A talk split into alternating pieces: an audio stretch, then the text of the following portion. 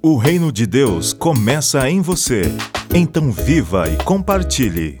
Eu sou Enéas Oliveira e este é o podcast O Reino.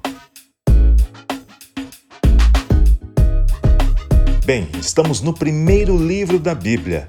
E como a Bíblia contém aí seus 66 livros, temos uma longa jornada pela frente, mas uma jornada muito abençoada de grandes revelações, de ensinamentos e do nosso preparo espiritual para andar lado a lado com Jesus.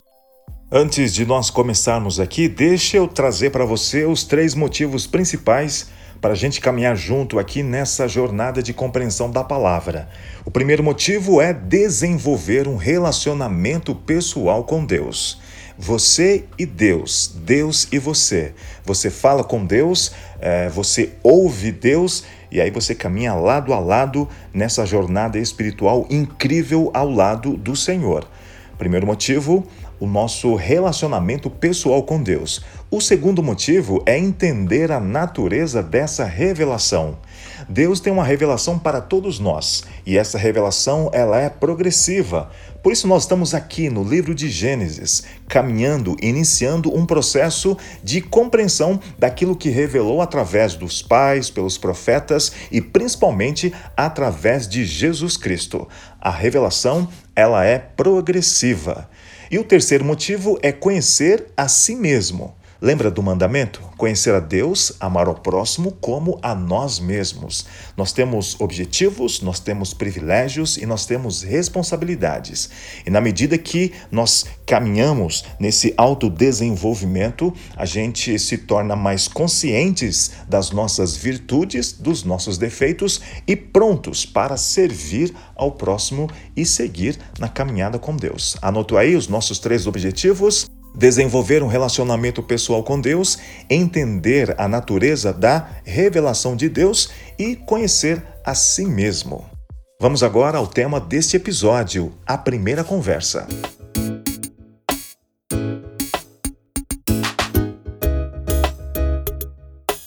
Quando chegamos aqui em Gênesis capítulo 3, algo acontece o paraíso, a beleza, a harmonia, a comunicação direta com Deus estava acontecendo assim como Deus havia planejado, assim como Deus havia proposto.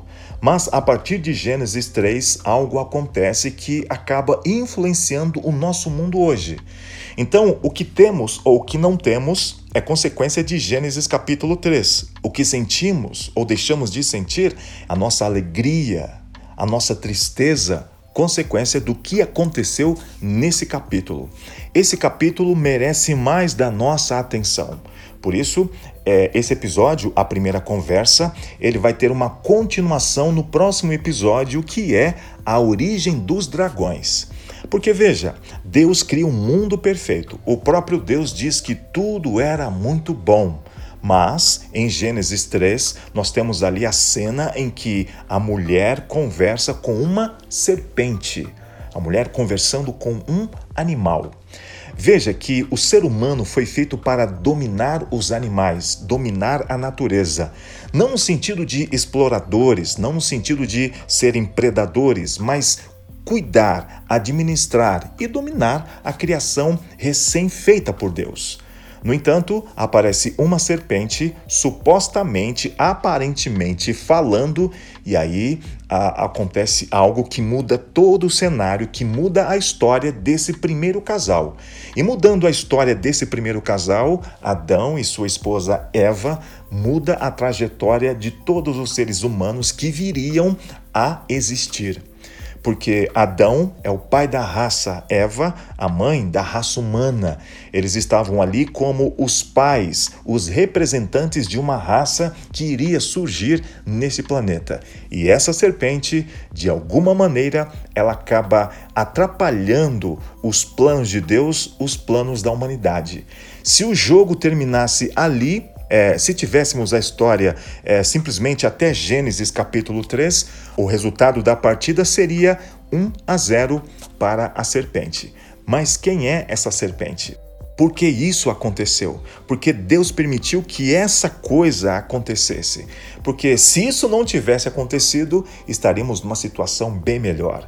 Veja as guerras, veja os conflitos, a própria pandemia que estamos vivendo, nada disso teria acontecido. Então, tudo que nós temos hoje, fora dos planos de Deus, tem como consequência o que aconteceu em Gênesis capítulo 3. Mas Deus não poderia ter evitado esse acontecimento? Poderia. Deus pode todas as coisas, mas nós precisamos entender muitas coisas ainda para fechar o quebra-cabeças. Nós estamos apenas começando a nossa jornada e Gênesis 3 já é um, um, um, um salto grandioso no nosso entendimento é, do sofrimento, da bondade de Deus, do amor de Deus e do plano de Deus para a nossa vida. Só repetindo, esse episódio, a primeira conversa, ele vai ser seguido de um próximo que é a origem dos dragões. E nós vamos ver que o mal, ele não tem a sua origem aqui no planeta Terra, e sim em outro lugar. Então, segure aí que na origem dos dragões você vai entender direitinho a origem do mal, não só no planeta Terra, como também em todo o universo.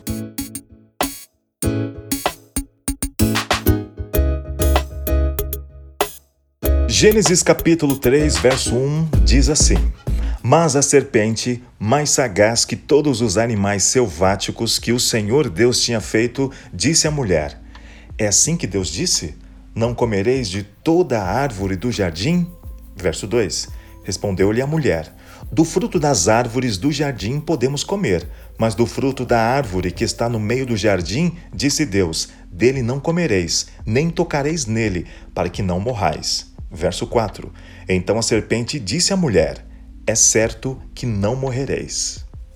Aqui começa a primeira conversa, o primeiro diálogo entre a mulher, e esse diálogo acontece não entre a mulher e o seu marido, não entre a mulher e os anjos, não entre a mulher e Deus, mas com uma outra criatura que a princípio não tinha a faculdade, a virtude, a habilidade de falar e uma serpente aparece aqui falando com a mulher.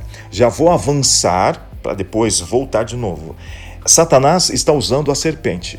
E aí vem a pergunta: quem é Satanás? De onde surgiu Satanás? O que, que ele faz aí?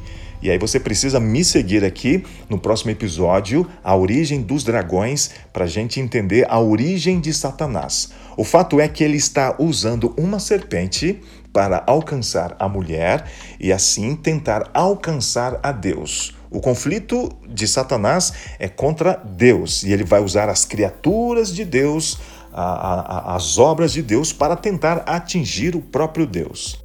Nesse episódio, deixa eu trazer aqui cinco pontos bem interessantes das ações, da postura, das atitudes de Satanás em relação a Deus, à vontade de Deus e em relação à humanidade recém-criada.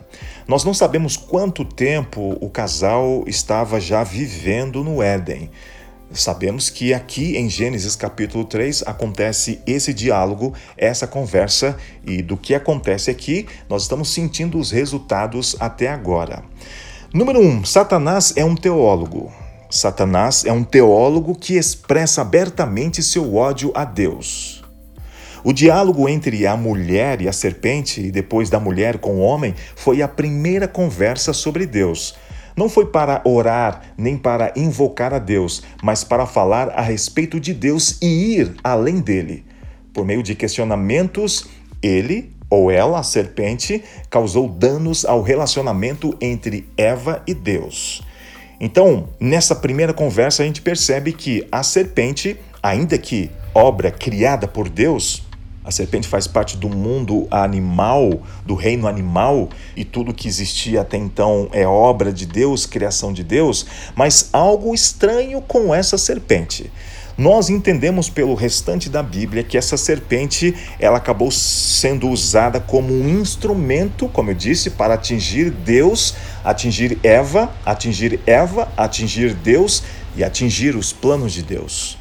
Com essa conversa, porque a serpente não fala, Alguns apontam que a serpente era um, um, dos animais mais belos do jardim. Em algumas ilustrações você vai ver uma serpente alada, uma serpente com asas, e é o que chamou a atenção de Eva. Talvez o animal mais belo, mais atraente, mais bonito, mais interessante do Éden. E aí Satanás utiliza a própria serpente para enganar a mulher. Ele fisgou a mente de Eva, conduziu Eva ao diálogo e abriu a mente a inúmeras possibilidades. Uma distração fatal que levou a mulher à desobediência. Fisgou a mente, conduziu ao diálogo e abriu a mente a inúmeras possibilidades. Um artista ligado à reforma chamado Charles Duer, especialista em xilogravuras, ele apresenta uma imagem bem interessante, a de um cavaleiro caminhando com seu cavalo branco por uma floresta e em ambos os lados da estrada monstros é, é tentando atacá-lo, mas ele vai caminhando, avançando floresta adentro com uma certa tranquilidade, com uma certa segurança. E o que chama atenção é que os seus olhos estão no castelo, seus olhos estão fixos no lar e nada consegue abalá-lo. As forças do mal não obterão nenhuma vantagem sobre ele até captarem sua atenção. Então, o primeiro passo para o pecado é deixar que Satanás nos atraia para questionarmos a veracidade da palavra de Deus. É assim que Deus disse? Não comereis de toda árvore do jardim? E a mulher deu a resposta correta e ainda acrescentou: Do fruto das árvores do jardim podemos comer, mas do fruto da árvore que está no meio do jardim, Deus disse: Dele não comereis, e ela acrescenta, né? Nem tocareis nele, para que não morrais. Então a serpente completa: É certo que não morrereis. Satanás conhece a palavra de Deus. Só que aqui ele usa a palavra de Deus de uma maneira incorreta. Ele distorce a palavra de Deus. Deus apontou que se Eva desobedecesse, se o casal desobedecesse e comesse do fruto, o fruto proibido, o fruto do conhecimento do bem e do mal, eles morreriam. E a proposta de Satanás é de que eles não morreriam. Por isso, ele é um teólogo que expressa abertamente o seu ódio, ele se opõe à palavra de Deus. Segundo ponto, Satanás reformula o mandamento de Deus na forma de pergunta. Ele se apresenta como um teólogo sério. Ele pergunta: Isso não é apenas o testemunho de Adão acerca do que Deus disse? Como você sabe? Isso é de fato um mandamento divino? Vamos discutir o assunto. Faz sentido? É expressão de amor? De justiça? Chega a ser plausível? Existe uma possibilidade de erro de interpretação? Não estaria esse mandamento condicionado historicamente? Essas perguntas, no contexto da fé, no contexto da simplicidade, no contexto da sinceridade, são apropriadas e necessárias. Porém, estão erradas se o propósito é nos desviar da simplicidade da obediência como de uma criança. Precisamos obedecer, precisamos nos jogar no colo de Deus. E veja, na caminhada cristã, na jornada cristã, sim, há espaço para o questionamento. E o fato de você questionar não quer dizer que você é um incrédulo. As dúvidas são comuns. Nós não vemos Deus como Eva e o seu marido viam. Nós não contemplamos toda hora os anjos. Nós enxergamos pela fé.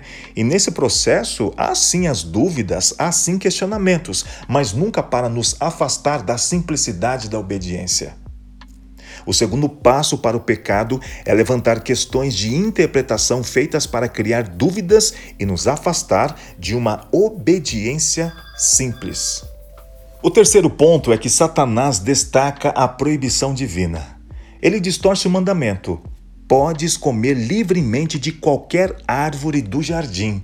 Está lá em Gênesis capítulo 2, verso 16, e o transforma em: Não comereis de nenhuma árvore do jardim Olha só que interessante. Deus dá um planeta, um mundo para que Adão e sua esposa se tornem o rei e rainha deste planeta. Eles têm domínio sobre todas as coisas. Eles podem tocar, comer todas as árvores do jardim, mas num teste de fidelidade, Deus então ordena que eles não toquem em uma árvore. Deixa eu só abrir um parênteses aqui e vou fechar para a gente continuar aqui. É, Deus queria sim que o ser humano conhecesse, tivesse uma experiência do mal, mas por aquilo que Deus estava dizendo a eles. Deus não está escondendo uh, uh, os fatos né, para o ser humano. Deus está revelando sim que existe uma possibilidade do mal e ele está aí. Mas Deus não quer que o ser humano conheça o mal por experiência própria, a não ser por aquilo que Deus está dizendo. Então Deus estabelece uma prova, um teste de fidelidade. Só que Satanás ele distorce o mandamento divino e acaba destacando somente a proibição. O resultado prático da pergunta é fazer com que a atenção de Eva se volte para aquilo que ela não pode fazer. Em vez de dirigir os olhos para a dádiva da árvore da vida e para a liberdade de desfrutar das demais árvores, a mulher concentra a atenção na árvore proibida. Ela cai na armadilha, colocando a árvore proibida, não a árvore da vida, no centro do jardim. Então, muitas pessoas entendem que a caminhada espiritual é uma caminhada de proibições, é uma caminhada do não, daquilo que você não pode fazer. Só que as pessoas acabam se esquecendo das coisas infinitas que você pode com Deus, da liberdade que você tem em Deus. Em Êxodo capítulo 20, onde Deus então vai proclamar a sua lei, Logo no primeiro verso, Deus diz assim: Eu sou o Deus que tirou vocês da terra do Egito com mão poderosa. Deus é um Deus redentor, Deus é um Deus que dá liberdade. E agora, para pessoas livres, Deus concede a sua lei. E Deus espera que essas pessoas livres obedeçam ao mandamento, aos mandamentos divinos. Agora, tem pessoas que acabam ficando só naquilo que não pode. Agora, veja, aquilo que Deus proíbe, aquilo que a palavra de Deus então não permite que façamos, é justamente aquilo que vai destruir a nossa vida. Pode ser que a sua vida não seja destruída agora, no exato momento, mas vai caminhar para uma destruição, para uma vida miserável, para uma existência dolorosa, de sofrimento e sem esperança. Quer coisa pior do que viver neste mundo sem esperança? Então as pessoas estão fixando o seu coração, a sua mente naquilo que elas não podem fazer e esquecem das grandes possibilidades que elas podem realizar e ser em Deus. Então, o terceiro passo na direção do pecado é dado quando concentramos nossa atenção na coisa proibida em vez de ponderar sobre as verdadeiras bênçãos de Deus. Quarto ponto, olha aqui, ó. Satanás lança dúvidas sobre a sinceridade de Deus e difama as motivações divinas, dizendo que são fruto do interesse próprio e não do amor. A maior revelação de Deus é a revelação do seu caráter. A Bíblia diz que Deus é amor e tudo que Deus faz é para demonstrar o seu plano, o seu caráter. Desde as primeiras revelações em Gênesis, depois nós vamos ver mais dessa revelação em Êxodo, depois através das histórias dos reis, das histórias dos profetas e por fim em Jesus Cristo. A revelação de Deus é uma revelação de amor. E Deus não é egoísta, Deus não escondeu nada do ser humano, muito pelo contrário. Deus poderia até esconder a árvore do conhecimento do mal e colocar uma cerca de tal maneira que os Satanás e os seus anjos não atingissem o casal. Mas Deus é um Deus aberto, ele quer um relacionamento é, real, sincero. E ele, e ele coloca a árvore do conhecimento do bem e do mal como um teste para o casal e avisa o casal da possibilidade do ataque, da possibilidade da tentação. Satanás diz: Porque Deus sabe que no dia em que dele comerdes, se vos abrirão os olhos, e como Deus sereis conhecedores do bem e do mal. A essência da mensagem da serpente é que Deus está limitando Eva, impedindo-a de ser plenamente humana. Não é isso que você ouve nos dias de hoje? Deus, a religião, o cristianismo, a Bíblia limita as pessoas.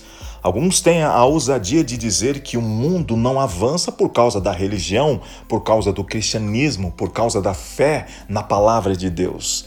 E é justamente o contrário. Deus deseja o desenvolvimento, o crescimento de todas as virtudes do ser humano. O desenvolvimento é pleno, é completo. E Deus quer salvar o ser todo. E imagine que no jardim não havia limites para a expansão da mente, do intelecto, das emoções do casal. Agora, com a desobediência, é, surgiram essas limitações, como, por exemplo, o casal não pode ter mais o contato direto com Deus, a comunicação direta com Deus. Se alguém está limitando a, o ser humano, esse alguém não é Deus, e sim a serpente, Satanás. Ele sim escraviza o ser humano. Mas ouvimos, por exemplo, seja livre, realize-se plenamente, libere seu potencial interior. É o que as pessoas estão dizendo. E nessa busca de autoconhecimento, veja, o autoconhecimento, o autodesenvolvimento não é errado. Eu pratico o autoconhecimento no sentido de me conhecer como pessoa, como criatura de Deus. E como criatura de Deus, eu tenho privilégios, eu recebo virtudes, eu tenho bênçãos e tenho um futuro maravilhoso. Agora, o autodesenvolvimento para criar um Deus interior Aí é rebeldia, aí é caminhar com as próprias pernas num mundo mal, num mundo dominado pelo pecado. Mesmo na igreja é, não é diferente. Em vez de santificação, a igreja procura progresso por esforço próprio. Em vez de santidade, a igreja busca felicidade. A busca do prazer pelo prazer acaba caindo em caminhos de perversidade. É, todos nós precisamos de conforto, de alegria, de prazer, mas tem pessoas que acabam é, colocando toda a sua energia, toda a sua força, todos os seus recursos unicamente para o prazer.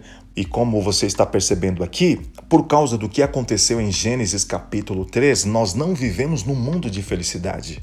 A felicidade neste mundo sem Deus é impossível, é utópica. Mesmo com Deus, nós temos as nossas dificuldades. É o que diz o Salmo 23: Ainda que eu ande pelo vale da sombra e da morte, o Senhor é o meu pastor e nada me faltará. Bem, vivemos num mundo mau, mas Deus prometeu a sua presença. Deus prometeu estar conosco lado a lado. Essa é a tentação de se tornar algo diferente daquilo para o qual fomos criados. Fomos criados para a felicidade, Fomos criados para andar lado a lado com Deus e Satanás lança dúvidas sobre esses interesses de Deus, sobre a sinceridade de Deus. Em seu diálogo Eutifron, Platão apresenta um problema moral na forma clássica. Ele questiona: algo é bom porque Deus o deseja ou Deus deseja algo porque é bom? Esse problema nos deixa um dilema. Se respondermos que é bom porque Deus o deseja, perdemos a moralidade, pois assim Deus poderia desejar o mal, e isto não é o melhor para nós. E seremos forçados a dizer que o mal é bom. Se respondermos que ele o deseja porque é bom, então Deus não é mais soberano, pois está sujeito a um padrão mais elevado que ele próprio. A solução é ter fé no caráter de Deus ele é bondade absoluta. Nele não existe o mal. Nesse quarto passo na direção do pecado, diante das interpretações errôneas das intenções de Deus, ficamos ressentidos com o que imaginamos serem restrições injustas. E o quinto passo, Satanás nega a verdade de Deus. Ele diz enfaticamente: Com certeza não morrereis. Depois de ficarmos ressentidos, depois de questionarmos a sinceridade de Deus, o passo seguinte e lógico do pecado é a incredulidade. Se as palavras de Deus são impedimento, a serpente propõe que as ignoremos ou propõe que as neguemos, de modo que nos dias de hoje, muitos preferem não falar do pecado nem de condenação, nem de juízo, nem de inferno, e chegam mesmo a negá-los, porque essas verdades, elas acabam se constituindo um obstáculo à busca da realização pessoal, levam as pessoas a sentirem culpadas e diminui a autoestima.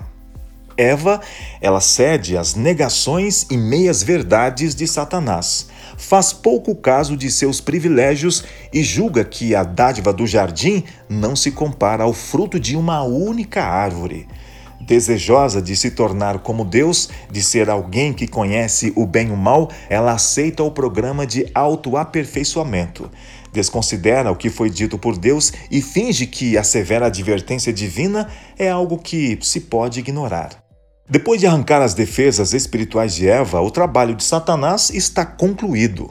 Sem Deus, a decisão é basicamente uma questão de pragmatismo. Primeiro, a árvore era boa para dela se comer, estética, agradáveis aos olhos, progresso pessoal e desejável para dar entendimento, alcançar sucesso.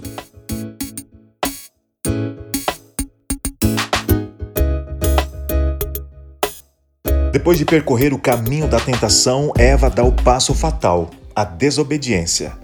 Em suma, o pecado é a perversão que ocorre no âmago de nosso ser e nos leva a desobedecer a Deus. Pecado é o desejo, a imaginação de ser como Deus, a recusa de ser pessoa humana, de ser criatura, que nos leva à desobediência. O pecado é também a quebra interior e espiritual da confiança no caráter de Deus e em Sua palavra, cujo resultado é a desobediência ativa. A consequência do pecado é a morte espiritual, caracterizada pela alienação.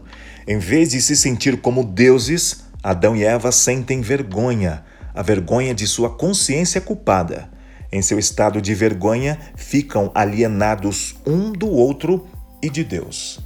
Esse é o resultado do pecado, esse é o resultado da desobediência.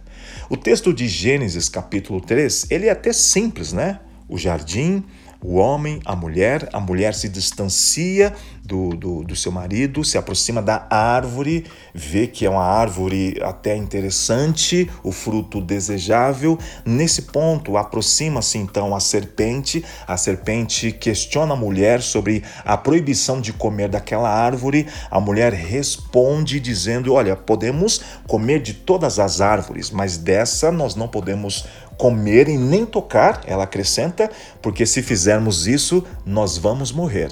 E a serpente, então, cheia de, de, de segurança, diz: É certo que não morrereis. E aí o diálogo se demora, porque Deus sabe que no dia em que vocês comerem desses, desse fruto, se abrirão os vossos olhos e, como Deus, sereis conhecedores do bem e do mal. A mulher, olhando a árvore, vendo que a árvore era boa, o fruto desejável, comeu e deu ao seu marido.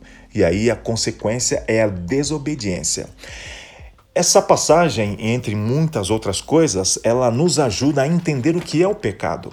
O pecado não é exatamente o que você faz. Né? Peca, pecado não é exatamente um ato.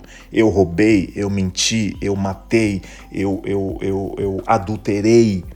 O pecado é o que você é. E Eva quis ser alguém semelhante a Deus, mas sem Deus. E aqui a atitude de Eva, assim também como, assim também como a de Adão, é uma atitude de fé. Depositaram mais fé nas palavras da serpente do que nas palavras de Deus. Então, eles assumiram uma condição de poder dirigir a própria vida, tomar o próprio, seguir o próprio rumo, é, fazer as próprias escolhas sem Deus. O critério aqui é a própria cabeça de Eva.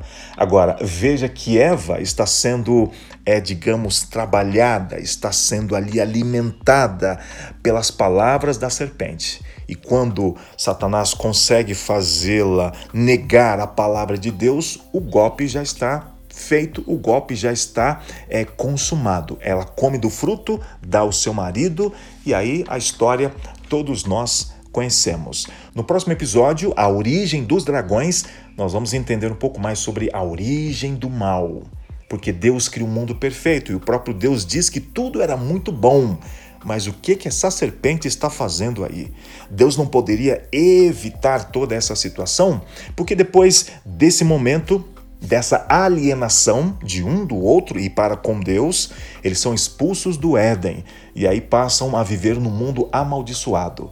A terra é amaldiçoada, o homem vai é, receber as consequências dessa maldição e a própria serpente é amaldiçoada. E um detalhe: a, a Bíblia diz que a serpente então passaria a rastejar. o estado dela depois da, do pecado, depois da desobediência, depois da tentação, é rastejar. Supondo então que o estado original dela não era rastejar. E aí a ideia de que a serpente poderia ter asas e era um animal que voava pelo jardim. Talvez o mais belo de todos os animais do jardim. E a serpente usa exatamente esse animal para enganar Eva. A alienação um do outro é simbolizada no ato de vestir roupas de folhas de figueira. Tentamos nos esconder para que não sofremos abusos nem sejamos vitimados ou criticados. O vestuário é uma barreira simbólica que nos protege das pedradas e flechadas disparadas pelos outros. Ademais, a humanidade está alienada de Deus. Diante dele, as folhas de figueiras não cobrem a nudez de Adão e Eva. Eles procuram se esconder nas árvores porque não desejam ouvir a voz de Deus. Talvez a voz de Deus soe como um trovão, símbolo do juízo. Tem medo da condenação divina e se escondem, em vez de confessar o seu pecado, renunciar o erro e assim encontrar misericórdia. Não queremos nos reconciliar com Deus, por isso não nos purificamos nem encontramos graça por meio do sacrifício que ele oferece. Preferimos nos esconder e assim nos privamos da intimidade com Deus, a mais doce de todas as intimidades.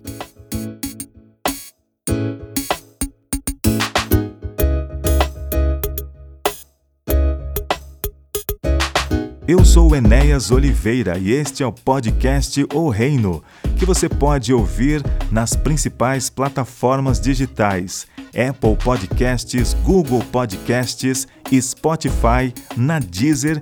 E não esqueça de seguir e, é claro, deixar os seus comentários. Lembrando que lá na Apple Podcasts você pode deixar uma estrelinha e deixar lá seus comentários, compartilhar esse episódio para que assim mais e mais pessoas possam ter acesso a esse conhecimento maravilhoso da palavra das coisas de Deus. É isso aí, um abraço para você e tamo junto.